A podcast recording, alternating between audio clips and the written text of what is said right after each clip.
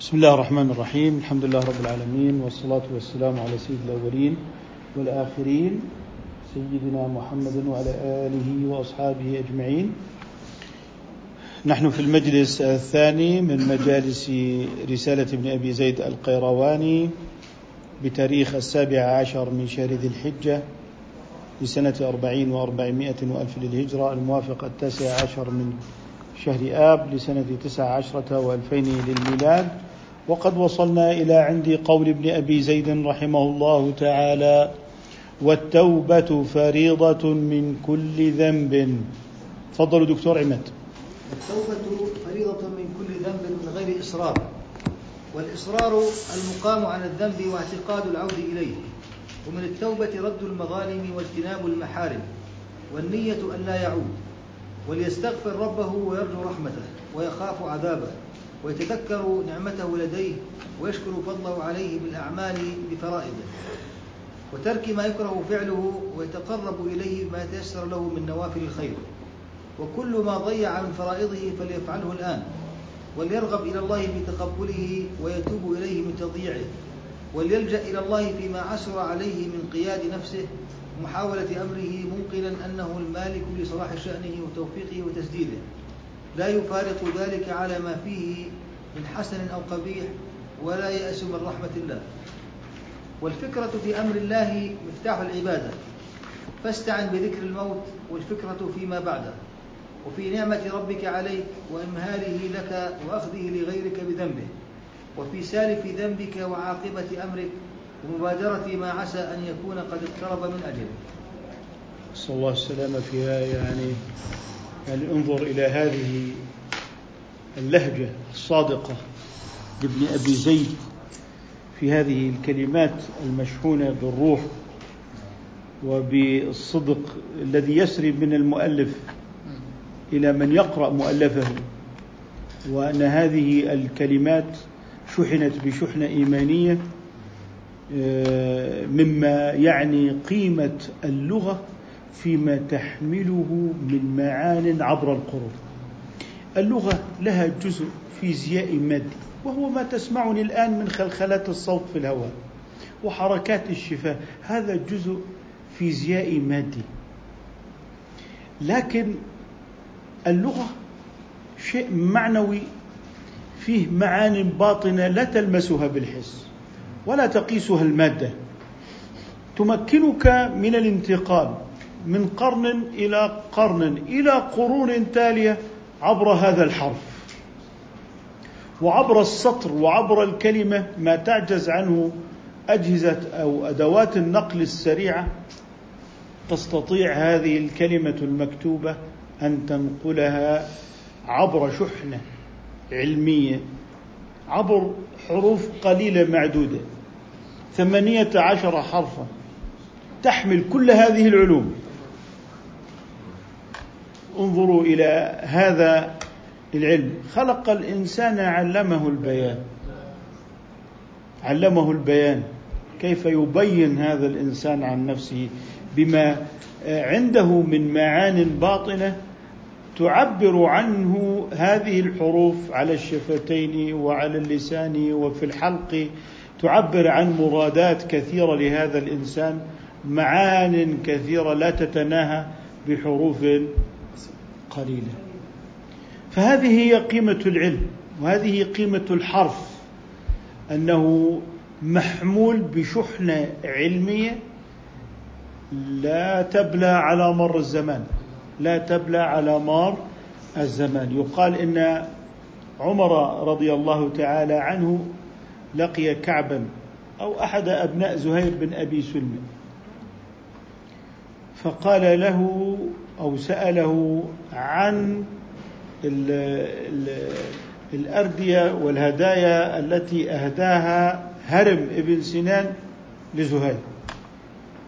في مدحه عندما مدح تداركت مع عبسا وذبيان بعدما تفانوا ودقوا بينهم عطر منشم.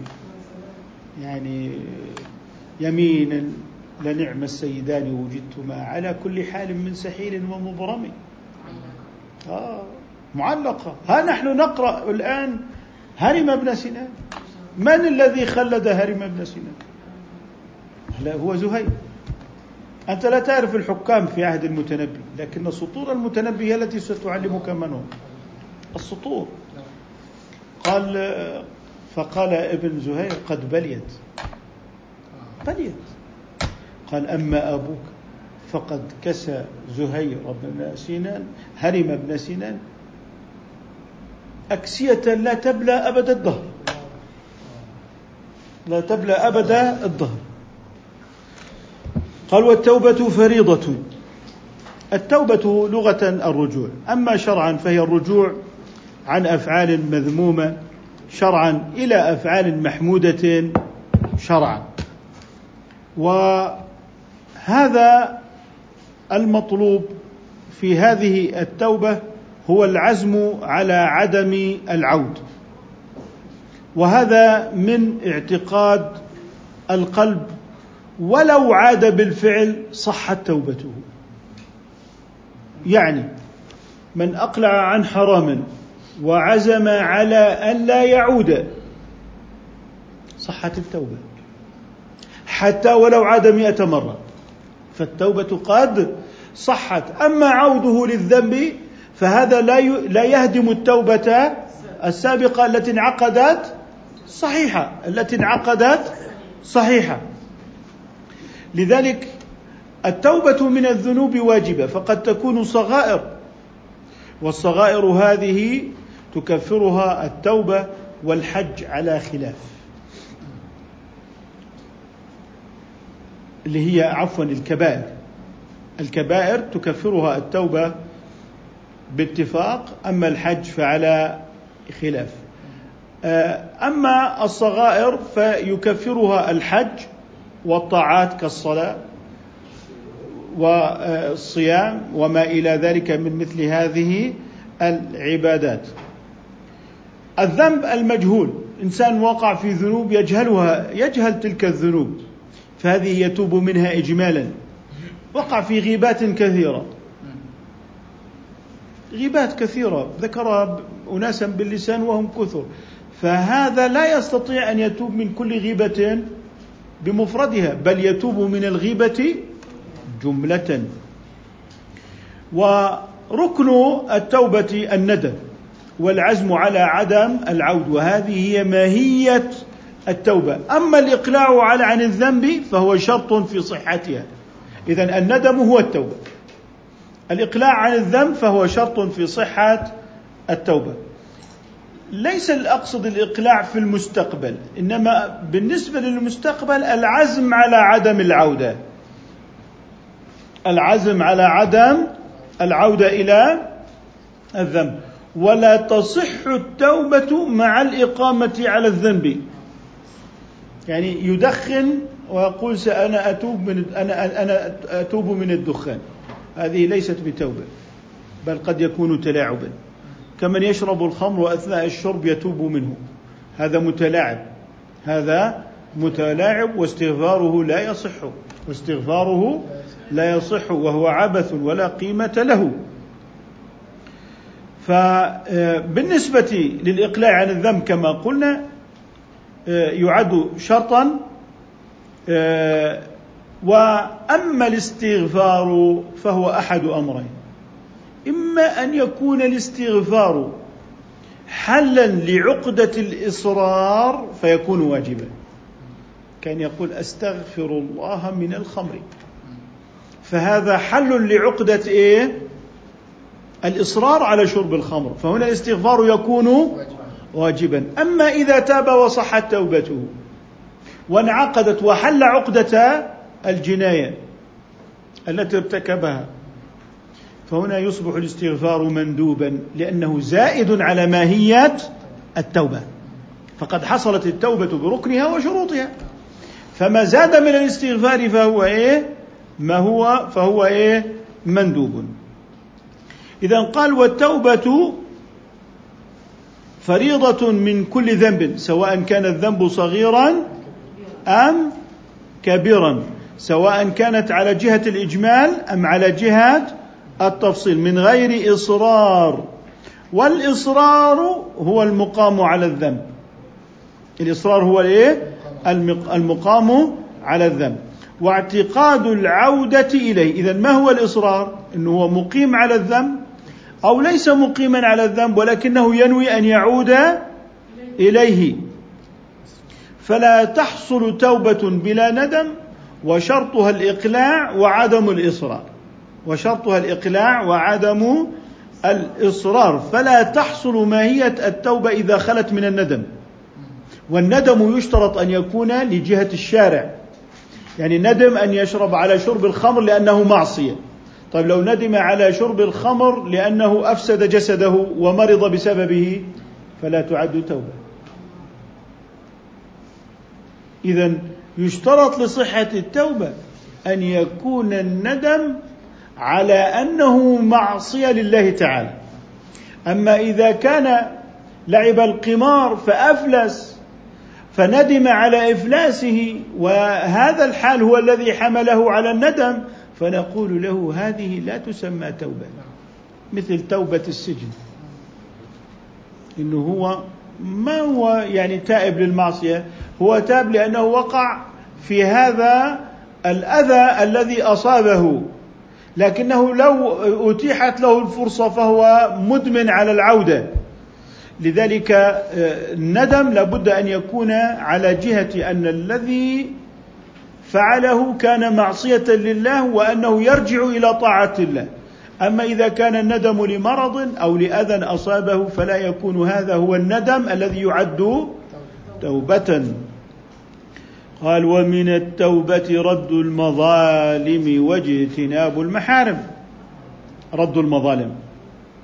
بمعنى من أخذ أرضا غصبا من سرق مالا فعليه أن يرد الحق لصاحبه.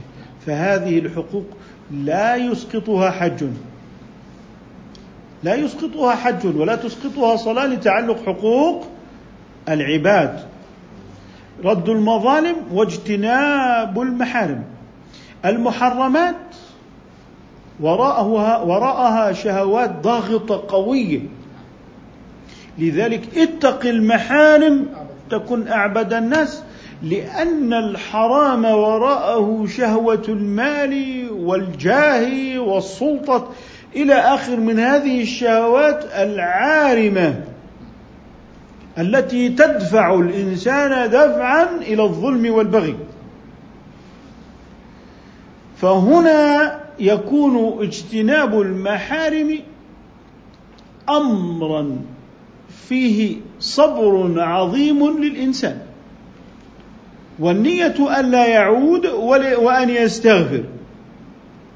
وقلنا التفريق بين الاستغفار وجوبا إذا كان لحل عقدة الذنب والتوبة وقلنا ندبا إذا زاد على ماهيات التوبة. إذا كان استغفاره بمعنى الرجوع إذا كان استغفاره بمعنى الندم فهو ماهيات التوبة. فهو إيه؟ ماهيات التوبة. قال ويرجو رحمته. طبعا كل ما زاد على ماهية التوبة فهو إيه؟ مندوب فهو مندوب أن يطمع في حصول رحمة الله سبحانه وتعالى ويأخذ بالأسباب في المواظبة بالعمل على العمل الصالح في العمل الصالح ويخاف عذابه أي يخاف عذاب الله تعالى والخوف هو تألم القلب بسبب توقع مكروه في المستقبل. قال ويتذكر نعمته ويتذكر نعمة الله سبحانه وتعالى. ما هي النعمة التي يتذكرها التائب التوفيق من الله لهذا العبد بتوبته من ذلك الذنب؟ لذلك هذا الإنسان إنما يتوب بتوفيق من الله. وذاك لا يتوب لأنه محروم. فعامل الله المعاندين بالعدالة. وعامل التائبين بالرحمة والتوفيق. والفضل إذا الذين يتوبون وينصلح حاله حالهم هؤلاء تغمدهم الله بفضله ورحمته. أما الذين ظلوا على المعاصي والكبائر والشرك والكفر فهؤلاء عاملهم الله بفضله. فالكفار متقلبون في العدل وأهل النار متقلبون في العدل. أما أهل الجنة والرحمة والعمل الصالح والرحمة فهم متقلبون في الفضل. فكلهم في الخلق إما متقلب في فضله وإما متقلب في عدله. وهذا هو شأن الله تعالى والعدالة تنال الجميع والعدالة تنال الجميع. اذا قال ويتذكر نعمته لديه ويشكر فضله عليه. فضل مين؟ فضل الله تعالى بالإحسان. لذلك من وجد نفسه أن الإثم يحوك في صدره ونفسه تحدثه في التوبة فهذا رسول الله إليك أيها الإنسان فأطع رسول الله عندك في هذه النفس الذي يذكرك بالتوبة. بالأعمال بفرائضه العمل بالفرائض وترك ما يكره فعله. حتى المكروهات يجتنبها ومن باب أولى أنه يترك المحرمات. قال ويتقرب إليه بما تيسر له من نوافل الخير. ويتقرب إليه أي يتقرب التائب إلى الله تعالى بما يتيسر له من نوافل الخير. كالصلاة والصوم. وكل ما ضيع اللي هو بيتكلم عن التائب من فرائضه فليفعله الآن. يعني يبادر بالإصلاح. يعني إذا كان ترك صلوات عمدا فليبادر إلى قضاء الفوائد بحسب ما يستطيع. يذهب لعيشه لحاجاته لكن يشغل الوقت الباقي في الايه؟ الفرائض. يشغل الباقي في أداء الفرائض. إذا في الصلوات عندما يقضي يقضي الفرائض ولا يفعل من النوافل بمعنى ما زاد على الفريضة إلا ثلاثة. الوتر والرغيبة والعيدان اللي هي والاستسقاء هذه كما ذكرنا اللي هي آه، الوتر والرغيبة. بمعنى السنن المؤكدة. يعني الوتر والعيدان والاستسقاء والكسوف هذه خمسة لأن العيد العيدين هناك يعني آه، صلاتان. والرغيبة يعني لا يصلي الضحى ولا يصلي تراويح ينشغل بإيه؟ بقضاء الفرائض وما هو أولى. قال فليفعله الآن بحسب ما لا يشق عليه. بحسب إيه؟ ما لا يشق عليه. لذلك نقول في قوله آه، تعالى وأقيموا الصلاة. يشمل قضاءها وأداءها. يشمل قضاءها وقضاءها. وأدلة العلماء في هذا كثيرة ومتوافرة في موضوع أداء الفرائض المتروكة. والقول بعدم القضاء قول شاذ ومن منكرات الأقوال وهو مع الأسف فشى في المسلمين وهو قول شاذ يحرم الفتوى به والقضاء ولا يجوز ذكره إلا للتحذير منه فقط. لأن النوافل لا يمكن أن تجزئ عن الفرائض ولو صلى الدهر كله. بإجماع فإنها لا تجزئ عن الفرائض وما روي من النصوص الشرعية أنه يكمل له من النوافل إنما يكمل له من النقص لانعقاد الإجماع أن النافلة لا تجزئ عن الفريضة بحال من الأحوال واليقين لا يزول بالشك. شغلت ذمته بالفريضة يقينا فلا تزول إلا يقينا بأدائها. قال وليرغب إلى الله في تقبله. بمعنى بدأ يقضي بالفرائض فيرغب إلى الله أن يتقبل ما قضاه من الفرائض. ويتوب إليه من تضييعه أنه ضيع هذه الفرائض. وانظر إلى هذا القلب عندما يبدأ بأداء ما عليه من فرائض كيف يعني آه، يدخل في قبول الله سبحانه وتعالى وأن الله تعالى يقبل عنه ما قصر فيه لأنه غفور رحيم ثم قال وليلجأ إلى الله فيما عسر عليه من قياد نفسه. من قياد إيه؟ نفسه. بمعنى هذا الإنسان الذي قصر قادته نفسه إلى حيث لا يستطيع أن يعني يهيمن ويسيطر على هذه النفس. مرة يعن إلى هذا الحرم فيطير وراءه ومرة إلى هذا الحرم فيطير وراءه.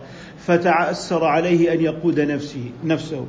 فقال هنا فيما عسر وليلجأ إلى الله فيما عسر عليه من قياد نفسه ومحاولة أمره. فهو الآن بحاجة إلى أن يثوب إلى الطاعة وأن يترك المعاصي. فهو بحاجة إلى قيادة نفسه من جديد فعليه أن يستعين بالله عز وجل فيما عسر عليه من محاولة هذا الأمر. بالاستعانة بالله سبحانه وتعالى اللي هو محاولة أمره أنه يريد أن يمسك طريق الطاعة والاستقامة. موقنا أنه المالك لصلاح شأنه خروج الإنسان من طاقاته وقدراته إلى قدرة الله عز وجل لا حول ولا قوة إلا بالله سبحانه وتعالى وأن الله تعالى هو ولي التوفيق. هو ولي التوفيق فهو الآن أصبح مع توفيق الله له أصبح مالكا لزمام نفسه وتوفيقه وتسديده. لا يفارق ذلك على ما فيه من حسن أو قبيح. يعني في هذا اللجأ إلى الله سبحانه وتعالى وفي هذا التوفيق فإنه عندئذ لا يفارق الحسن فإلا وقد فعله ولا يقرب القبيح إلا وقد تركه. والحسن ما حسنه الشرع والقبيح ما قبحه الشرع. وحسن الأشياء وقبحها ليس ذاتيا ليس ذاتيا. إنما حسنها وقبحها شرعي. فعندما تقول الكذب في ذاته ليس قبيحا وليس حسنا. فالكذب في الحرب والكذب لإصلاح ذات البين والكذب للزوج على الزوجة فيما يعني يدعوه إلى القرب منها وهي إلى القرب منه فهذا الكذب جائز شرعا. جائز شرعا. إذا لو كان القبح ذاتيا لما كان الكذب مرة قبيحا ومرة حسنا. لو كان قبح الأشياء ذاتي فقبح الأشياء ليس ذاتيا إنما ما اعتبره الشارع قبيحا فهو القبيح. وما اعتبره الشارع حسنا فهو حسن. لذلك هذا بالنسبة إلى مرد الأمور في الآخرة من حيث الثواب والعقاب. أما من حيث قتل الطفل البريء المسكين فكلنا كلنا نجمع عقلا أنه مذموم سواء كان قبل الشرع أم بعده. لكننا نتحدث عن الحسن والقبح هنا باعتبار الشرع والجزاء الأخروي من حيث الجنة والنار. وإلا فايضا هناك الحسن والقبح الطبعي. كحلاوة المذاقات اللذيذة ومرارة الأشياء القبيحة هذه في الطعم وملوحتها لا قبيحة مثلا. وبالتالي عندي اللي هو الطبعي وعندي العقلي وعندي الشرعي الشرعي الذي حسنه الشارع ففيه الجزاء الأوفى والجنة في الآخرة. أما الذي هو جعله قبيحا شرعا فرتب عليه الجزاء الأخروي في الآخرة بالعقوبة.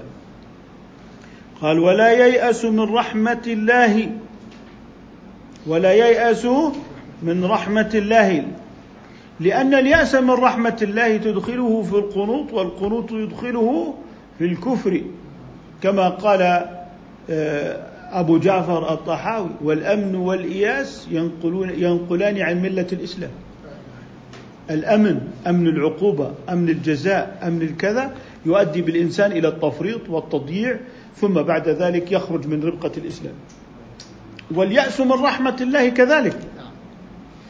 فنحن ليس لنا من الأمر شيء إنما أمر العباد إلى ربهم ونراغب الناس إلى ربهم.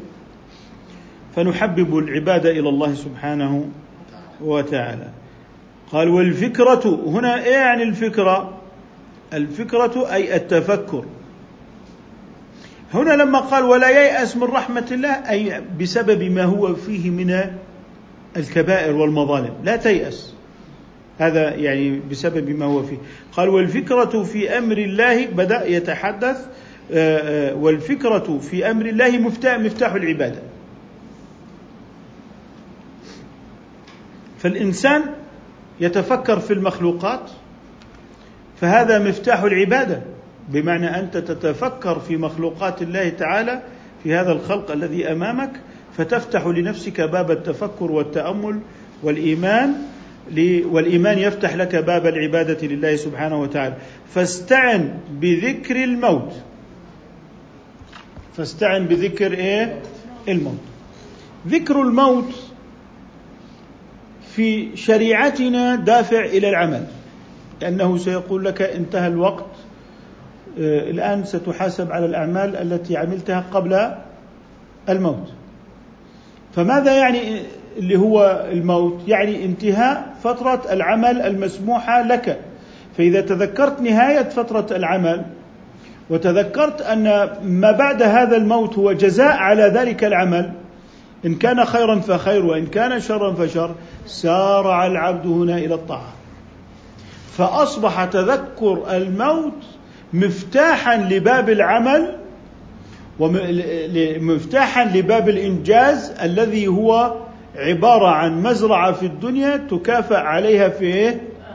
في الآخرة لذلك ذكر الموت لا يكون عندنا للشؤم والبؤس واليأس إنما ذكر الموت هو دافع إلى استغلال ما بقي من هذا العمر في الصالحات هذا معنى ذكر الموت عندما يكون الإنسان مؤمنا بأن هناك جزاء أخروي وهذا الجزاء الأخروي هذا الجزاء الأخروي مرتب على العمل في الدنيا. فيكون دافعا للعمل. وهو أيضا مبعد عن الكبائر والمحرمات التي تفسد المجتمع. فمعنى ذلك أن ذكر الموت مصلح للمجتمع وله آثار اجتماعية على الناس لأنهم خافوا من ربهم لم يعودوا يتعدون على أموال بعضهم لم يعودوا يتعدون على أعراض بعضهم. اذا هنا نقول احذروا وإياكم احذروا وإياكم أن تكونوا قد غفلتم عن الموت لأنه دافع العمل. طب إذا كان ملحدا لا يؤمن بالجزاء الأخروي وأن هذه الدنيا لا علاقة لها بما هو في الآخرة وأنه بعد الموت عبارة عن حثاله من الكيمياء وزباله من البيولوجيا وأنه سيدخل في عملية إعادة تدوير بعد الموت. فربما يتحول إلى نفط وربما يتحول إلى غذاء في حيوان.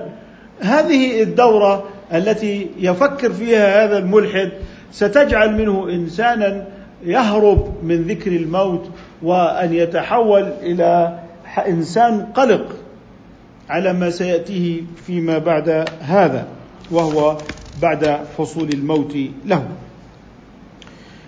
فيقول لك بالنسبة للموت فاستعن بذكر الموت والفكرة فيما بعده أي بعد الموت. وفي نعمة الله أي والفكرة في نعمة الله. تفكر في نعمة الله نعمة الله عليك. وإمهاله أي والفكرة في إمهال الله لك. طيب. وأخذه لغيرك. يعني تفكر أنه أمهلك حتى تبتل. يعني كأنه هنا يتحدث مع شخص تائب. قال له تفكر أن الله وفقك للتوبة. وأمهلك حتى تبتل. انظر إلى الذين إيه؟ أهلكهم الله ولم يتب عليهم.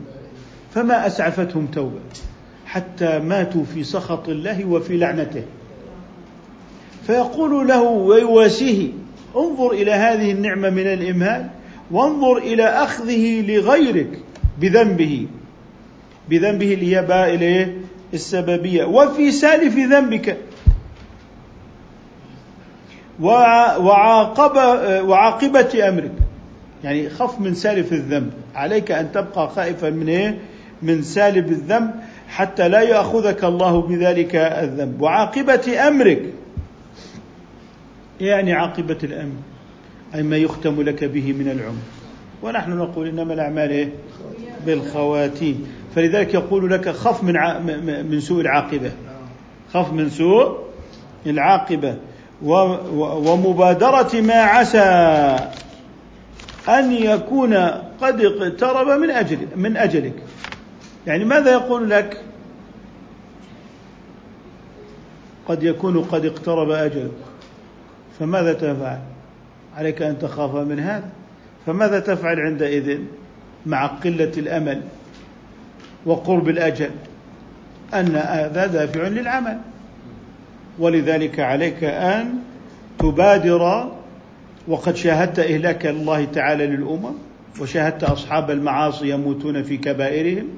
والكفار يموتون في لعنة الله تعالى. ماتوا في الكفر بعدما بلغتهم الرسالة والدعوة صحيحة. وانظر إلى ما من الله تعالى به عليك من صحبة صالحة ومن عمل صالح. فكلنا ذاك الرجل المقصر. فنسأل الله سبحانه وتعالى أن يوفقنا للعمل وأن يمكننا من المبادرة. ونشكر الله تعالى أنه يمهل ولا يهمل سبحانه وتعالى ويعطينا الفرصة تلو الفرصة. سبحانك اللهم وبحمدك نشهد أن لا إله إلا أنت نستغفرك ونتوب إليك.